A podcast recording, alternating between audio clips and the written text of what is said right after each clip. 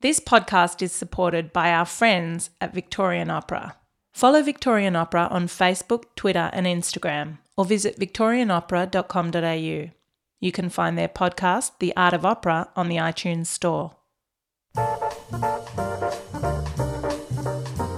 Hi, I'm Berry, the editor and publisher of Dumbo Feather, and you're listening to Music with My Mum, a Dumbo Feather podcast miniseries. The idea for this podcast was simple for me to make the time to sit with mum and go through her incredible music collection and tap into her encyclopedic knowledge of music, dating from forever ago to today. Like all of you out there, probably listening to this podcast in between the shower and doing your makeup, or after you've dropped the kids off at school and you're riding to work or driving to work. Mum and I are super busy, and this kind of time together, it's a real luxury. The logistics were mind blowing. Our first session took two months of back and forth before we could lock in a date. And then, of course, when the day arrived, my daughter Willow was sick and had to stay home from school. So she came along for the ride. And I tried to stay calm about the whole thing. We're doing something called a podcast. What's a podcast? It's like radio, only slightly cooler. And I'm going to Nana's to listen to Nana's music and talk to Nana about music. And It's so fun. yeah, it's going to be fun, but it's going to be more fun if you don't interrupt us. High quality So parenting. fun. So fun.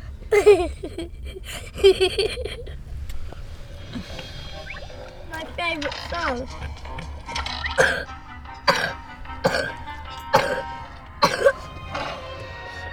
Billy, can you turn that softer, please? Sure. Willow. Okay, just turn it softer. Okay. I'm going to learn. It's a very shorty song. Bill? Shush. Shush.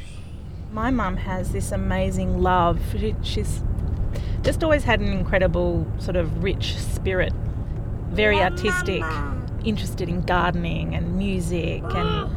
Books. And I just felt like, wow, there's a wealth of knowledge and history in mum. And my father died when I was really young. So I was like, I'm crazy. I should be capturing all this stuff. It's funny, even though I've experienced what I've experienced losing dad so young, I still haven't sat down and gotten mum's story. And I felt like that definitely mum's music was the first thing I wanted to document and talk to her about because it has influenced me so much. You know, mum has come into my house and I'm playing some obscure Portuguese music, and she's like, Yeah, I played Toots Thielemans your whole childhood. And I didn't know, but I knew that sound. And so I feel like mum's taste in music is really varied and really quite sophisticated. And feel like I need to learn stuff as well. And because she's my mum and the people in our lives that we love are kind of part of the background, they're part of the furniture.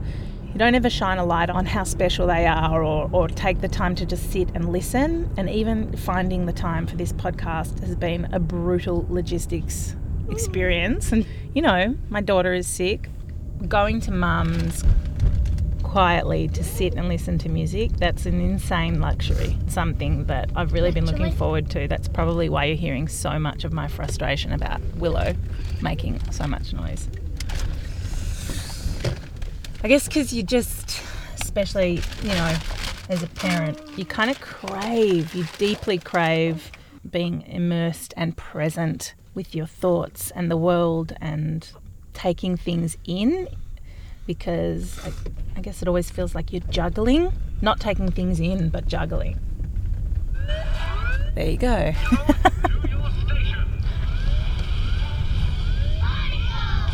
I'm watching a movie. I have to. All right, let's do this.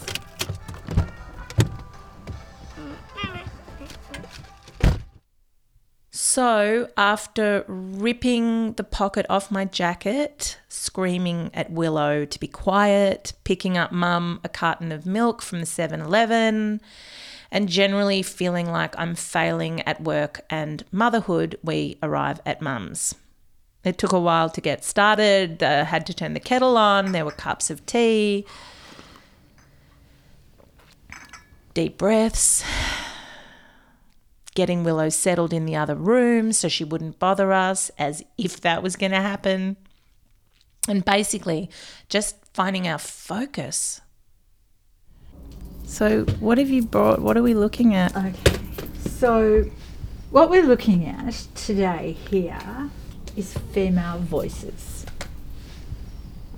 I don't even know where to start. Maybe I shouldn't even start with female voices. Maybe I should start with one of the most sublime pieces of music of all time. Yes. Mahler's Das Lieder von der Erde, Symphony Number Five in C sharp minor. And I think if you start from that point, then there is a fair understanding of um, how I relate to music and the world around me and one's spiritual life because I think it's all encompassed in this piece. Would you be happy if I play it? Oh my God, yes. Okay, let's play it.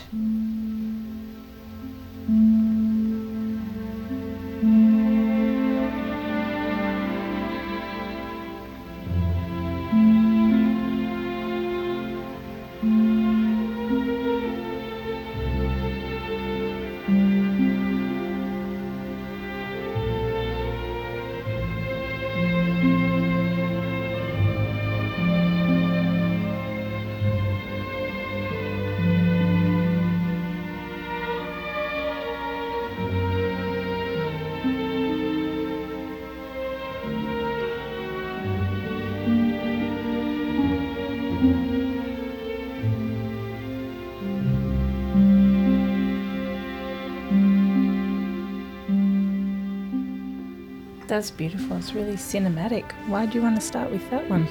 Because it's probably one of my most favourite pieces of music ever. And I think it sort of provides you, or, you know, provides us with a, a background for what, what moves me very much Mahler's music. Um, so I thought it was a really good start and an entree to people like Kathleen Ferrier, Kirsten Flagstad, uh, Victoria de Los Angeles, Elizabeth Schwarzkopf, the most uh, wonderful female voices of the 20th century, which is when I collected uh, most of my music and the music and the voices which move me the most. So Mahler is amongst, you know, it's Sort of like a like a framework. yeah. I'm not a musician and I'm not schooled at all. I can't read music and I can't play. I engage with the music from an emotional point and it's all about mood and sometimes it's very private. I don't share this taste of mine with anybody. Uh, it's very, very, very personal, and I think uh, you know, in my family, you you've related to it so specifically. But this is the first time I've actually ever shared why I have this collection and what it means to me. A lot of the music is very, very, very moving, especially the female voices. And when I collected these, I had a mentor. I had two mentors. So I don't know who introduced me, but there was a record shop in town, it was called, in the city, where when my children were tucked away in school, I used to venture as a full time mum in my few hours of spare time. And somebody introduced me to Peter, and Peter was a European gentleman who was in charge of Thomas's record shop at the Southern Cross. A beautiful, airy, very, very light, huge record shop. And I think Peter took it upon himself to educate me. and I was completely happy to be guided by the depth of his knowledge and his passion and his desire to share it with me. I was like a sponge.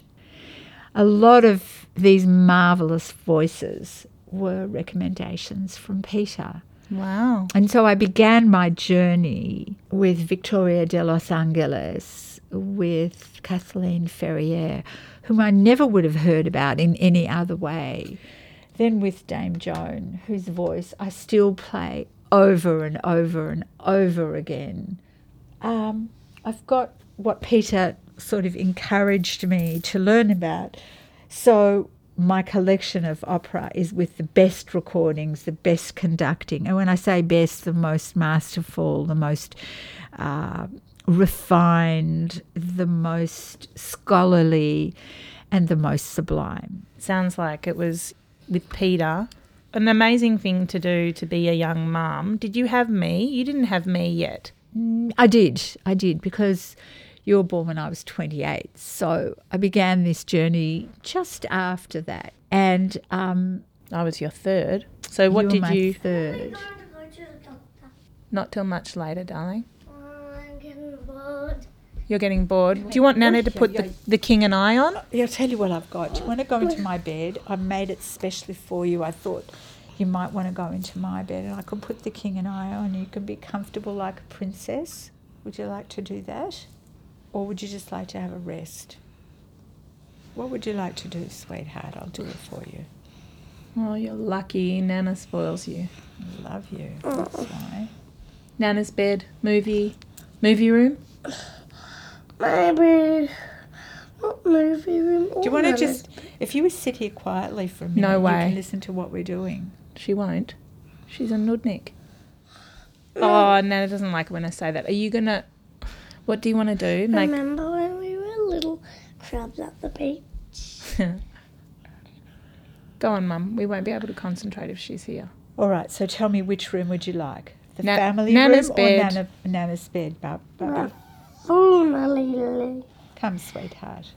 And you can have a rest. I'll cover you up with a magic blanket. Willow, you need to use words and you need to stand up, okay? You're chola. No, she's not. She's fine.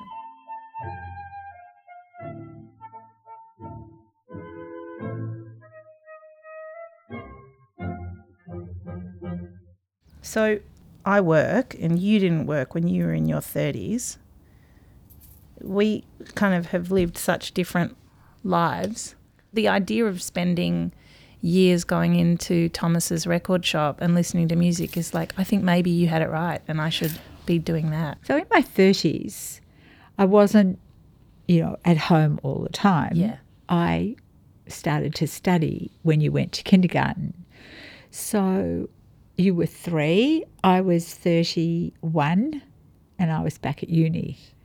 I don't think there's a solution ever really uh, in terms of necessarily what one wants to do with one's life, unless you know that you want to be an aeronautic space engineer. I think in previous generations to my own, there was a path that people took and they were they inhabited that path and that path owned them all their lives.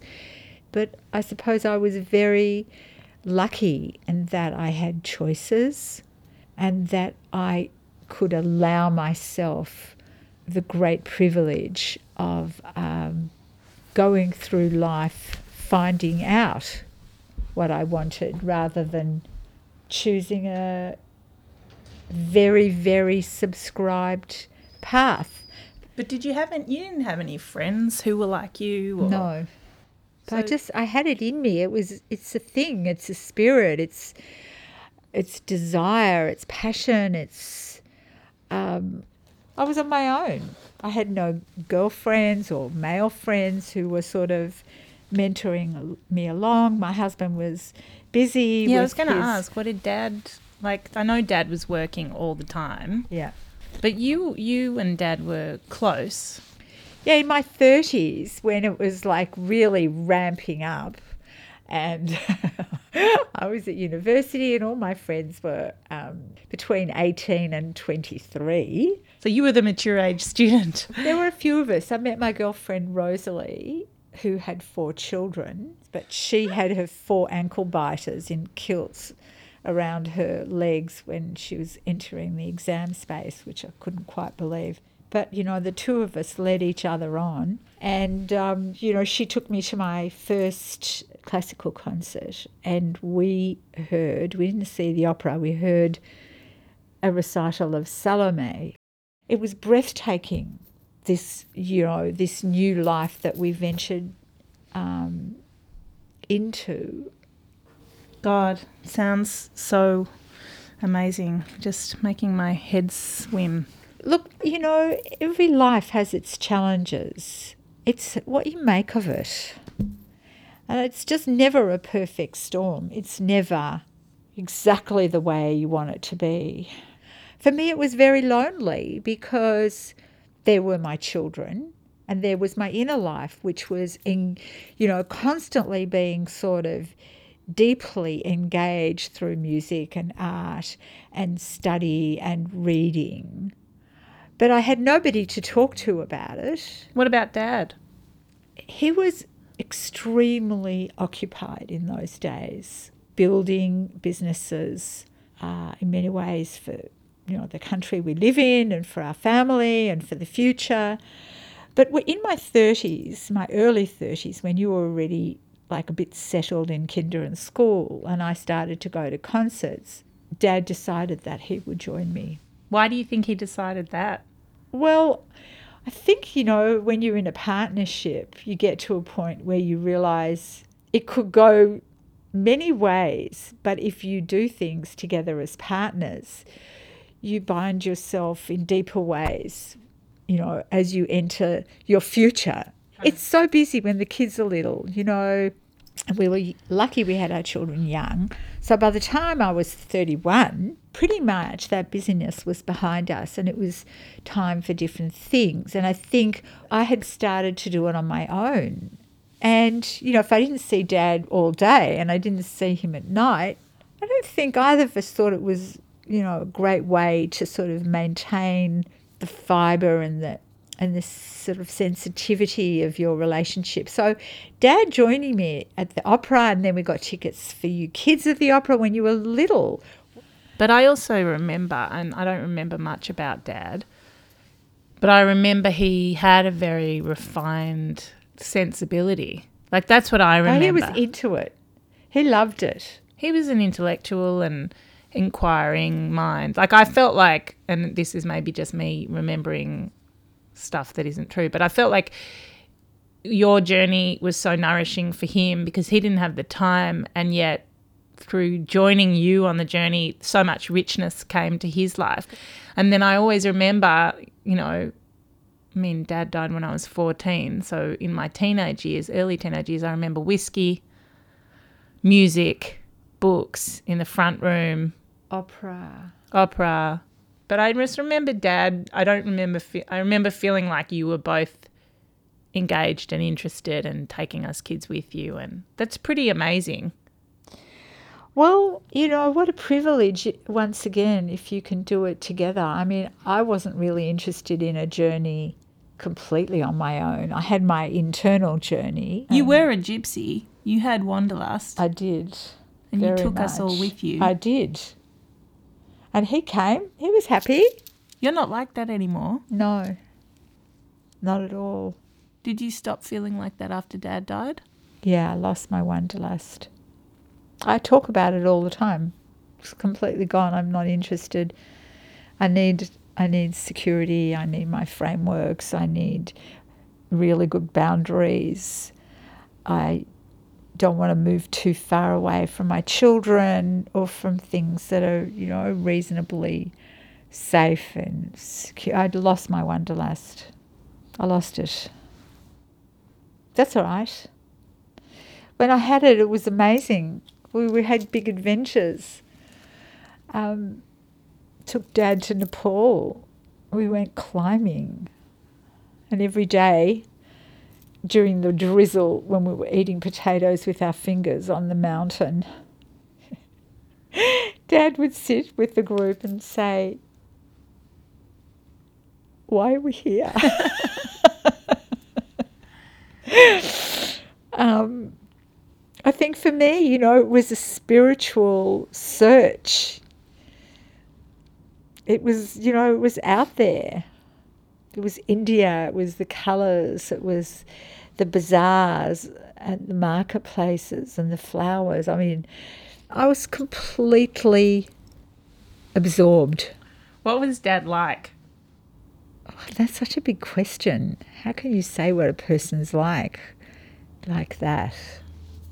He was a good, true, and kind man, completely driven, very ambitious, very correct, very moral. And um, he just started really to find himself when unfortunately he died. So he never had a chance to really, you know, find out who he really, really was. He was very, very young. Maybe we should play something. I don't know Um Kaltum. Well, she's an Egyptian, famous Egyptian singer. I think the recordings here are from 26 to 35. wow. But she's part of the, you know, exploration of spiritual music and ethnic music and shashagapi and Persian love songs. Like, That's all pretty romantic and zhuzhy. yeah, but I mean, I think we all have different periods in our life. I haven't thought of my life in terms of periods. Don't you remember? Where, we, where did we live? We lived in an Arab house. Didn't we? Were you in your 30s? Early 40s. Did I used to play this on the radio all the time? Do you remember me playing this on the radio all the time? Things like this when we were living in Israel?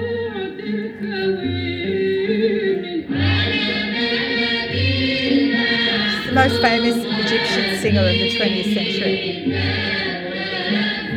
Did you did you read crappy mags? Because I feel like your whole 30s was like this intensely sophisticated, immersive, amazing, rich thing.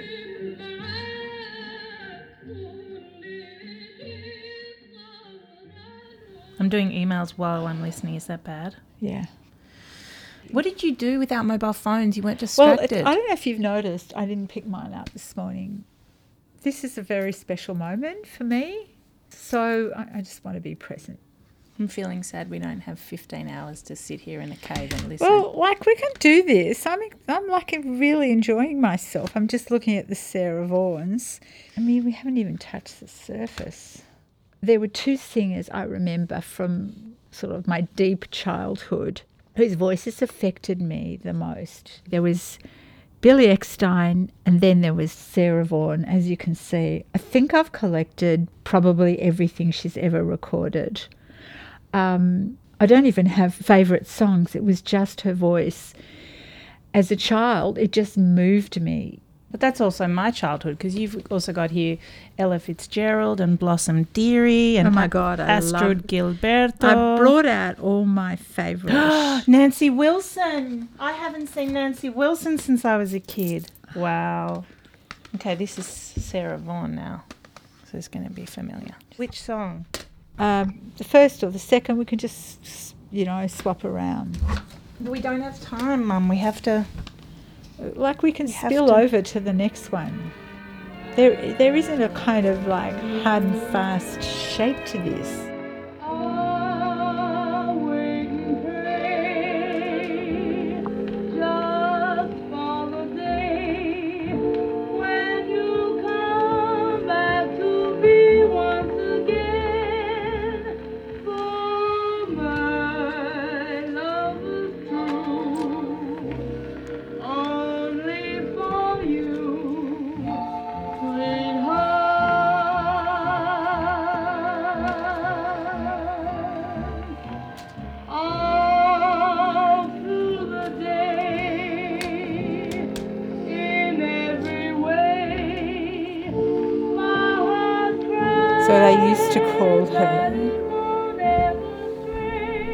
Divine Sarah Vaughan. Listen to the way she sings that.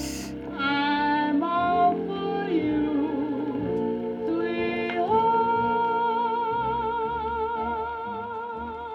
sweetheart. That's insane. This is amazing. This is definitely my childhood. Your Which one's thir- this one? Your 30s.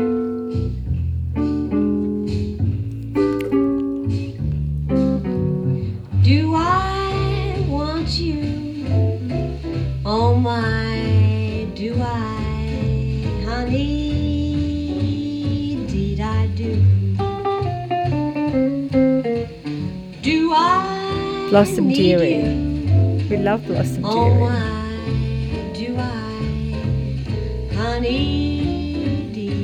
I do? Look how cool she looks. Great Fabulous. hair, great glasses, great shirt. Very authentic.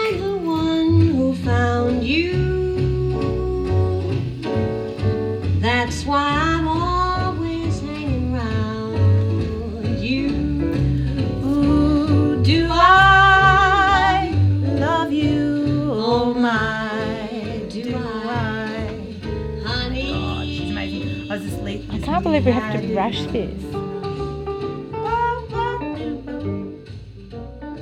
So, Bez, it looks like we're running out of time, but we're actually No. not because we're ramping up the speed. Now, listen to this.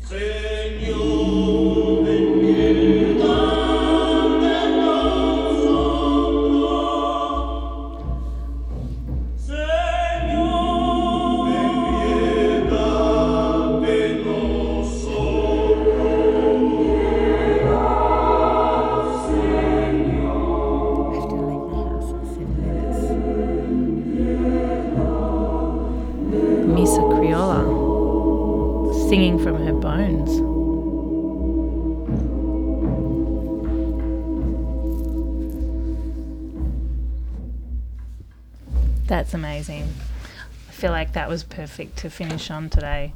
And that leads into, you know, the Gregorian ch- chants and the great Russian art songs. I mean, there's there's different kind of collections. I mean, you know, the journeys aren't static. There was just like inquiry going on, and that's not even the jazz, and that's not even the classical, and it's not even the pianists.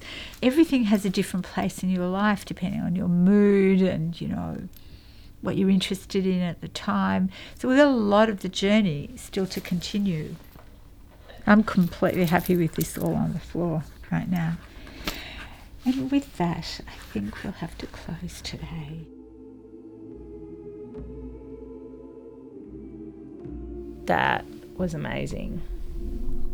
And um, I um, feel full and I feel sad because I know, you know, how full and rich mum's inner life was and, you know, it was all around all the time. Like, it's amazing to go through it with her. It's incredibly moving and it makes, it's making me think of my dad a lot because this is him too and my life and my life is so full and I'm 36 so I'm in the middle um, you know I have had my kids later than mum had us and just you know it all feels like slightly terrifying to get close to my 40s because dad died when he was 45 and mum was 42 and I feel like oh my god what would I do? And you know I'm always sort of thinking what would I do if Dan died? I feel like I you know the music would stop. And it's so sad that's so painful to think of you know that that was how it was for mum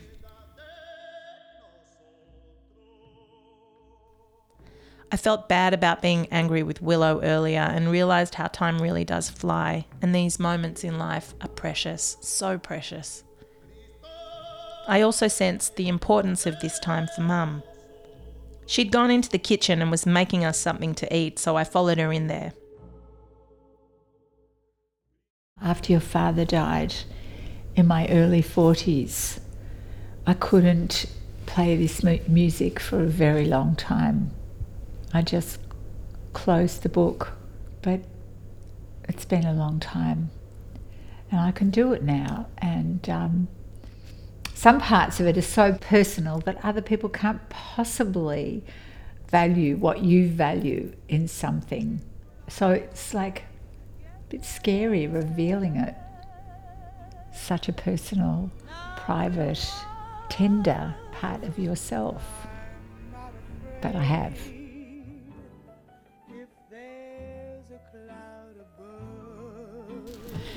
Until next time. Bye. Love you. If it should Will kiss rain, we'll let it. But for tonight,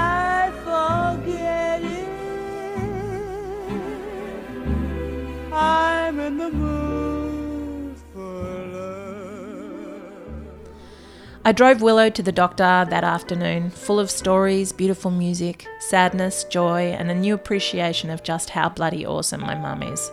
I also realised that there was no way I could predict how these recordings would play out, and that was totally okay. We put our hearts together. This podcast was produced for Dumbo Feather by the marvellous and talented team of Kate Montague, Beck Fari, and Michael Bryden. If there's a cloud above, if it should rain, we'll let it.